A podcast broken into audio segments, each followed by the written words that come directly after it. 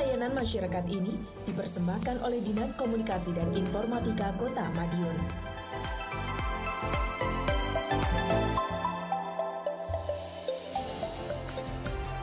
Kali Madiun. Kali Madiun. Kali Madiun. Kabar lingkungan Kota Madiun. Baik Sobat Suramadiun, saat ini kita di program Kali Madiun kita sudah terhubung dengan sahabat kita ada Mbak Esther. Halo, selamat pagi. Uh, selamat pagi. Selamat siang, Mbak. Halo, sahabat Kiki. Selamat Selamat, siang. pagi. Maksudnya tetap semangat pagi. bener.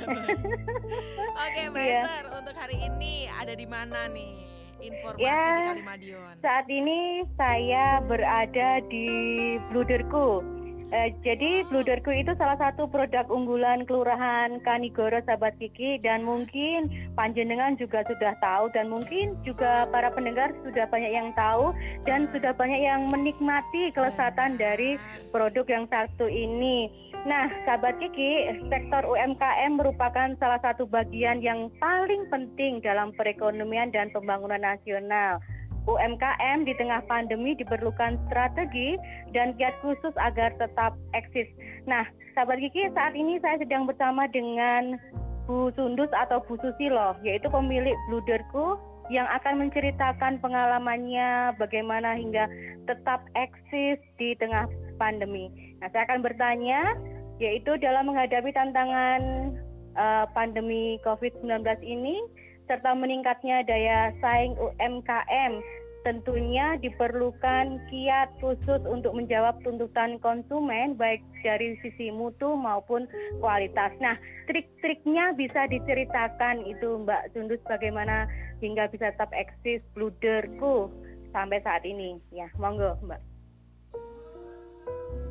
Halo, selamat pagi Mbak Kiki. Ais, Mbak, selamat pagi Oh, jelang iya. siang. Pagi menjelang siang ya.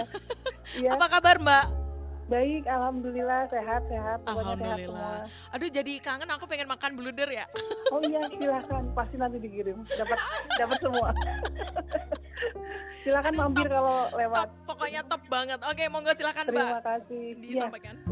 baik baik. Jadi eh, memang di area eh, di- saat ini ketika masa pandemi ini eh, semua sektor pasti kena apalagi kami sebagai UMKM pelaku usaha kecil menengah jadi pasti eh, kena dampaknya. Oleh karena itu memang harus disiapkan eh, mental yang pasti ya. Sama jangan putus asa harus tetap semangat. Di antaranya yaitu karena pada saat COVID memang daya beli masyarakat eh, rendah, otomatis kita harus putar akal. Karyawan juga harus tetap jalan. Eh, begitupun kita kan sudah keluarga besar di sini ya, Bluderku sudah dengan 13 karyawan, kita memang harus tetap survive. Jadi di antaranya memang kita lebih banyak ke online, Mbak, ketika di masa pandemi. Kalau di masa sebelum pandemi kita menjalankan dua offline dan online, kemudian di bulan awal eh, Juni itu ya eh, penjualan langsungnya menurun drastis, otomatis kita eh, lari ke luar kota melalui online. Walaupun dulu memang kita jalankan online, karena pada saat itu masyarakat malas keluar rumah, eh, pengennya di rumah karena memang kondisinya tidak kondusif ya. Jadi order eh, lewat eh, sosmed yang kita sudah ada di IG dan Facebook akhirnya alhamdulillah sedikit demi sedikit itu kembali normal. Jadi memang eh, butuh perjuangan gitu ya walaupun sempat me- merosot tajam omset alhamdulillah sedikit demi sedikit sudah bisa kembali lagi Mbak. Oke, berarti memang perjuangannya cukup luar biasa ya di tengah pandemi Betul. itu segala sesuatu bagaimana cara tetap dilakukan agar tetap bisa berjalan gitu ya. Betul baik sekali betul Mbak. Oke. Eh, mungkin ini ini yang mau saya tanyakan paling jauh bluderku ini kirimnya ke mana mbak? Nah, karena kami memang produk roti kan expirednya terbatas ya Mbak, Iya. hanya 5-6 hari. Betul. Jadi kita masih seputaran sepuluh, Pulau Jawa, sudah semua sampai Jakarta. Pernah ada permintaan ke Bali, tapi eh, kendalanya di pengiriman. Jadi memang kalau untuk Pulau Jawa eh, kita sudah ada semua. Kalau sekaresidenan Madiun memang kita eh, menggunakan armada mobile eh, oleh sales, jadi kita bisa ke Kediri, bisa ke uh, Sekaresidenan Madiun apalagi Ponorogo, Caruban, Ngawi, Magetan. Kalau kalau untuk yang luar pulau masih di Pulau Jawa ya kita menggunakan ekspedisi kereta api karena sampainya satu hari. Cepet ya. Kita kirim malam ini besok sudah sampai sudah bisa dikonsumsi ya betul cepat sekali. Dan paling jauh kalau boleh saya cerita itu Lampung karena saudara saya sering beli. Paling jauh paling jauh Oh, kemarin. Lampung karena saudara saya juga beli. kita pernah sampai ke Bondowoso paling Pulau Oh, Jawa iya. Timur paling ujung tuh apa Bu Esther Jakarta ya? pokoknya itu paling sering banget ya. Jakarta Iya, tuh paling sering kalau deh. ke Jakarta malah lebih mudah karena ada kereta kan Benar. jadi apalagi sekarang ada ekspedisi kereta kan sudah murah-murah ya jadi Betul. kita lebih mudah Eh, customer pun lebih senang memilih untuk itu Oke, Eh, Mbak yang menjadi kesulitan Iya. tuh apa sih Mbak dalam proses pembuatannya? kalau untuk proses pembuatan karena bluder itu kan memang jenis bakery-nya ala kuno ya Eh, jadi memang prosesnya pembuatannya lama jadi membutuhkan sekitar 5 sampai 6 jam dari awal proses sampai eh, ngopen sampai ngemas jadi 6 jam jadi memang dibutuhkan ya usaha yang lebih daripada roti manis mungkin dan jenisnya ya. Karena memang kandungan bluder itu kan eh, banyak mengandung kuning telur. Jadi dia lebih berat otomatis naiknya lebih lambat gitu. Dan kita pun belum menggunakan alat eh, yang sangat canggih gitu ya. Kita cuman eh, punya alat yang cukup memadai tidak eh, terlalu standar juga. Cuman belum sangat eh, apa eh, ini banget jadi agak dua tiga jam gitu baru naik Oke, baik. Eh, mungkin kembali ke Mbak Esther, Mbak Esther. Iya, Oke, monggo silakan Mbak. Esther. Gimana? Oke, silakan Mbak Esther. Oh iya, Eh, jadi begini, sahabat gigi, kita kan taunya kalau eh, bluderku cuma bluder. Ternyata ada lagi varian baru. Jadi ada roti yang pakai topping keju. Terus dan harganya juga sangat terjangkau sekali karena itu menjawab tuntutan eh, di masa pandemi seperti ini. Nah, ternyata juga setelah di masa new normal ini eh, banyak sekali yang order bisa sampai sehari itu katanya Mbak Sundus nih kewalahan. Bisa sampai 2000 bisa sampai 4000 seperti itu. Saya sampai berkata gini bilang gini ke Mbak Sundus aku juga mau Mbak untuk jadi asisten ngewangi. Ya, tapi ternyata ya itu tadi bahwa bluder itu ternyata perlu perlakuan khusus dan itu tidak bisa sembarangan orang apalagi seperti saya sahabat Kiki kan tahu sendiri. Iya benar, bisanya cuma makan kalau kita ya. Kalau suruh, kita paling pintar. kalau suruh berusaha gitu udah lepas dulu ya, itu bukan basic kita. nguleni dan lain-lain ya. kita cuma pencicip. Iya, kita kembali lagi ke Mbak Sundus. Kita bisa diceritakan selain bluderku, mungkin ada pendengar yang lain yang ingin tahu. Jadi bluderku nggak hanya bluder di sini, jadi bisa diceritakan lagi. Monggo Mbak Sundus. Baik memang kita di era pandemi ini tanpa sengaja mengeluarkan varian baru yaitu roti manis mbak. Ya. karena waktu itu banyak eh, apa ya orang kan daya belinya rendah ya.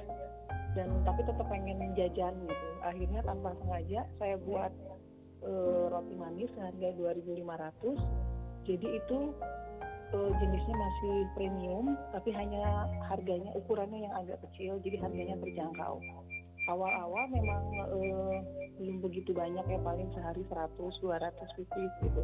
Kebetulan memang ada salesnya sendiri. Ternyata setelah di PSBB kedua kemarin bulan Agustus September dan sudah banyak orang melakukan eh, mantenan hajatan ternyata itu eh, sangat eh, laku dibidik untuk eh, asu-asu atau snack box gitu mbak. Jadi memang saat ini malah kita kewalahan bulan lalu awal bulan kemarin eh, akhirnya kita nambah mesin lagi supaya tidak ganggu operasional bluder dan eh, siap untuk eh, bulan Desember. Karena kami yakin PSBB akan segera eh, berakhir karena COVID pun insya Allah akan segera pergi ya. Jadi optimis anak-anak pun sudah mulai sekolah kantin-kantin sudah buka. Jadi kita sudah yakin insya Allah nanti bisa kembali normal Halo Mbak Esther. Iya, halo. masih tetap di sini dan masih tetap dengan semeriwing aromanya bluderku tentunya. Saya nggak Iya. bisa membayangkan gitu. Pengen makan semuanya itu ya. Satu kerdus itu kan macam-macam kan rasanya ya. Iya, macam-macam. Ya Eh, ada durian juga, Hmm, ada iya, ya, durian. durian, Ya keju, kismis, eh, pokoknya segala. Ya, satu pertanyaan lagi ini sahabat Kiki untuk Mbak Sundut yaitu. Boleh. sekarang kan sudah masa new normal. Jadi harapannya ini ke depannya bagaimana dengan bruderku? Ya, monggo Mbak Sundut. Baik, memang di masa saat ini kan seperti yang sudah tadi saya sampaikan, saya yakin akan segera berakhir pandemi ini, makanya kita sudah siap-siap. Insya Allah bulan Januari sepertinya sudah lancar sekali ya, Bu Esther. Ya, ya, jadi memang eh, saat ini memang sudah banyak permintaan dari luar kota untuk bulan Desember karena akhir tahun dan Januari. Jadi kita sudah siapkan amunisi, kita sudah mau nambah karyawan untuk diproduksi, eh, kita sudah siap tempur. Apa pun yang terjadi, kalau UMKM jangan melemah, harus menguat malah. Ya. Oke. Iya. Hmm, sahabat Kiki. Iya. Iya. Eh, cukup sekian yang bisa saya laporkan, saya reportasekan pada hari ini di Bluderku salah satu produk unggulan dari Kelurahan Kanigoro, sahabat Kiki. Iya. Terima kasih untuk Mbak Esther informasi Terima kasih kembali. di Kalimadion dan salam ya untuk semuanya yang ada di Bluderku ya. Ditunggu, ya, Ditunggu, terima ditunggu. kasih. Kembali kasih. ya. Baik, sahabat Ramadion untuk kebersamaan kita di program Kalimadion. Kali ya. Madiun dipersembahkan oleh 93 FM LPPL Radio Suara Madiun.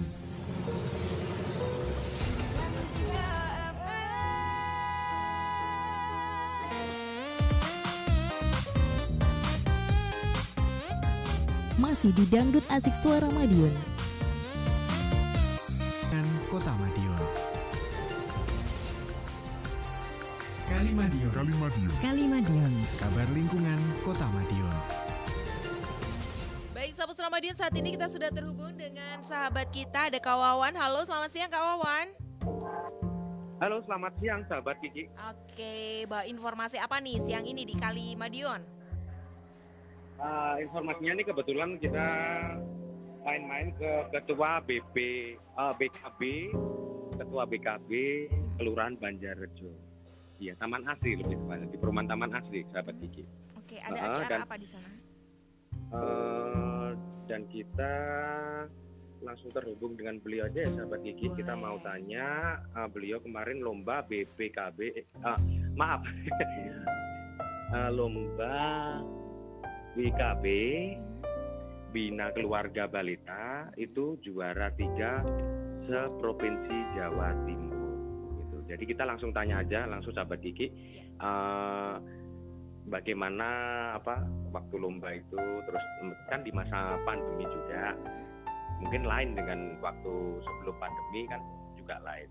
Langsung aja sahabat Kiki kita tanya langsung dengan ketua BKB Kelurahan Banjarjo. Pak Dengasmo sinten Pak?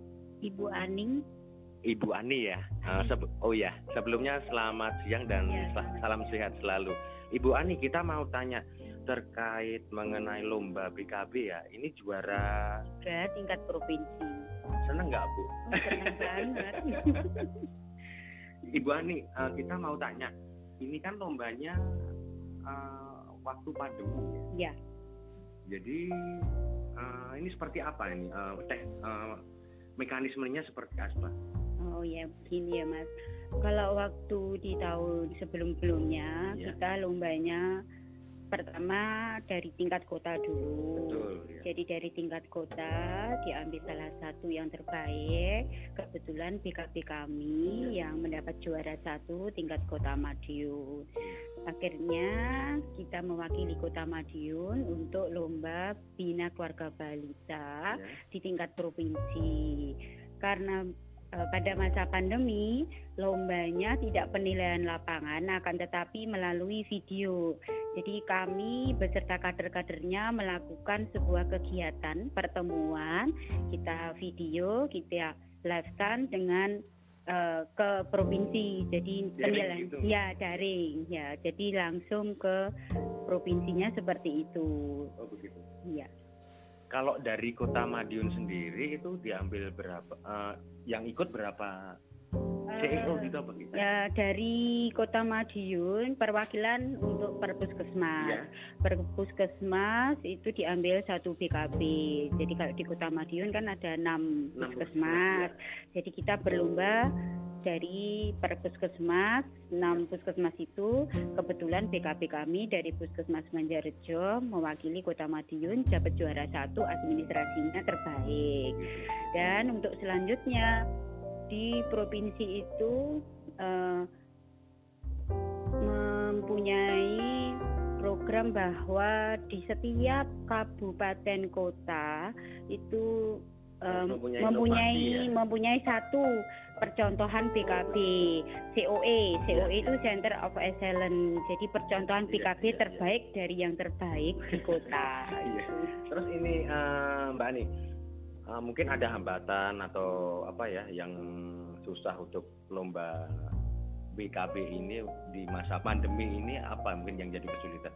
Ya, mungkin kalau untuk pertemuan di BKB ini kan mungkin kita tidak bisa mengumpulkan ibu balita. Betul. Di sini BKB itu sasarannya kan ibu balita, Ya. ibu yang mempunyai balita dan balita yang umurnya 0 sampai 6 tahun.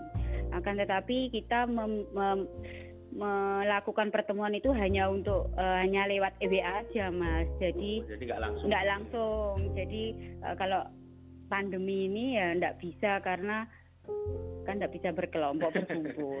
Iya. Untuk dari BKB Banjarjo sendiri ya, itu ya BKB Asri. ada berapa anggota itu? Kalau di BKB Asri aja ibu balitanya ada 30, 27, balitanya ada 30.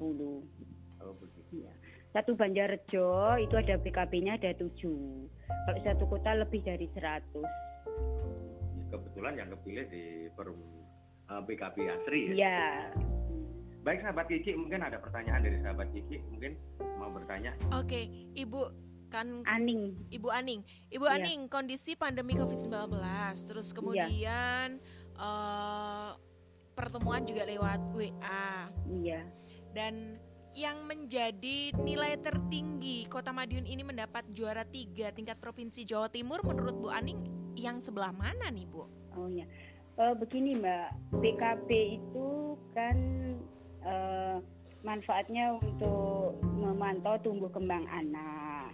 Kita biasa di BKP itu memakai kartu kembang anak eh, seperti kartu untuk tumbuh kembangnya anak ini kalau bisa satu bulan bisa apa bisa apa. Lah di Kota Madiun itu mempunyai aplikasi E Bunda Hebat. Jadi tidak perlu memakai kartu kembang anak, jadi melalui E Bunda Hebat. Eh, Yang Bunda bisa hebat. di eh, Madiun, oh, apa ya? Jadi Ya, di itu di apa? Di aplikasi, Ya, ya, di Play Store. Jadi, Play Store. Oh, inovasi gitu. dari Inovasi. BKB, sahabat Mm-mm. Kiki, Mm-mm. BKB Asri itu menang kemarin itu inovasi dari Oh. BKB Asri ini udah buat aplikasi sendiri Oh sahabat jadi Kiki. bikin bisa di- aplikasi. Oh Heeh. gitu. Jadi, mulai dari pendaftaran balita, terus apa-apa itu eh, BKB Asri sekarang udah menerapkan online dan punya aplikasi sendiri sahabat. Kiki. Oh jadi jadi ini ini tuh terobosan baru gitu ya Betul Dari terobosan. Dinas Kesehatan dari KB Dinas Kota Kesehatan Madiun. KB. Ya. Oke baik, Ibu yang menjadi kendala apa, ayo Bu? Kendalanya. Ya nggak ketemu tadi. Nggak ketemu. yang nggak ketemu ibu-ibunya itu tadi kan soalnya kalau di BKB itu yang kita beri eh, penyuluhannya kan ibunya orang tua balitanya Jadi ya lewat lewat pesan WA gitu ya, lewat pesan Iya. WA memberikan sosialisasi-sosialisasi. iya Itu dilaksanakan seminggu sekali atau satu bulan berapa kali, Bu? satu bulan sekali Satu bulan sekali. Iya. Oke. Oke. Biasanya bersamaan dengan posyandu kita Oh iya, iya melakukan. biasanya kan posyandu Iya. gitu ya. Setiap satu bulan sekali itu kan Iya. ada posyandu ya Bu ya. Iya. Oke, Ibu setelah menang juara tiga tingkat provinsi Jawa Timur loh ini, apa yang Ibu harapkan ke depan ini Bu? Ya mudah-mudahan untuk tahun ke depan bisa mendapat juara satu. Soalnya Amin. tahun 2015 juga juara tiga tingkat provinsi. Oh berarti harus juara satu ya Bu ya? Iya. Sebab sahabat Kiki untuk Uh-uh. BKB Asri ini ini legnya paling banyak sendiri seprovinsi Oh. gitu. iya, Iya, makanya kemarin tuh ada agak kecewa ya Ibu. Kok Iya, legnya iya, paling iya. tinggi sendiri satu provinsi ternyata masih Kalah dengan kalah Kabupaten dengan Nganjuk. Kabupaten Nganjuk. Oh gitu. Ya, tadi kesan kesan dan pesannya tadi apa Ibu Ani?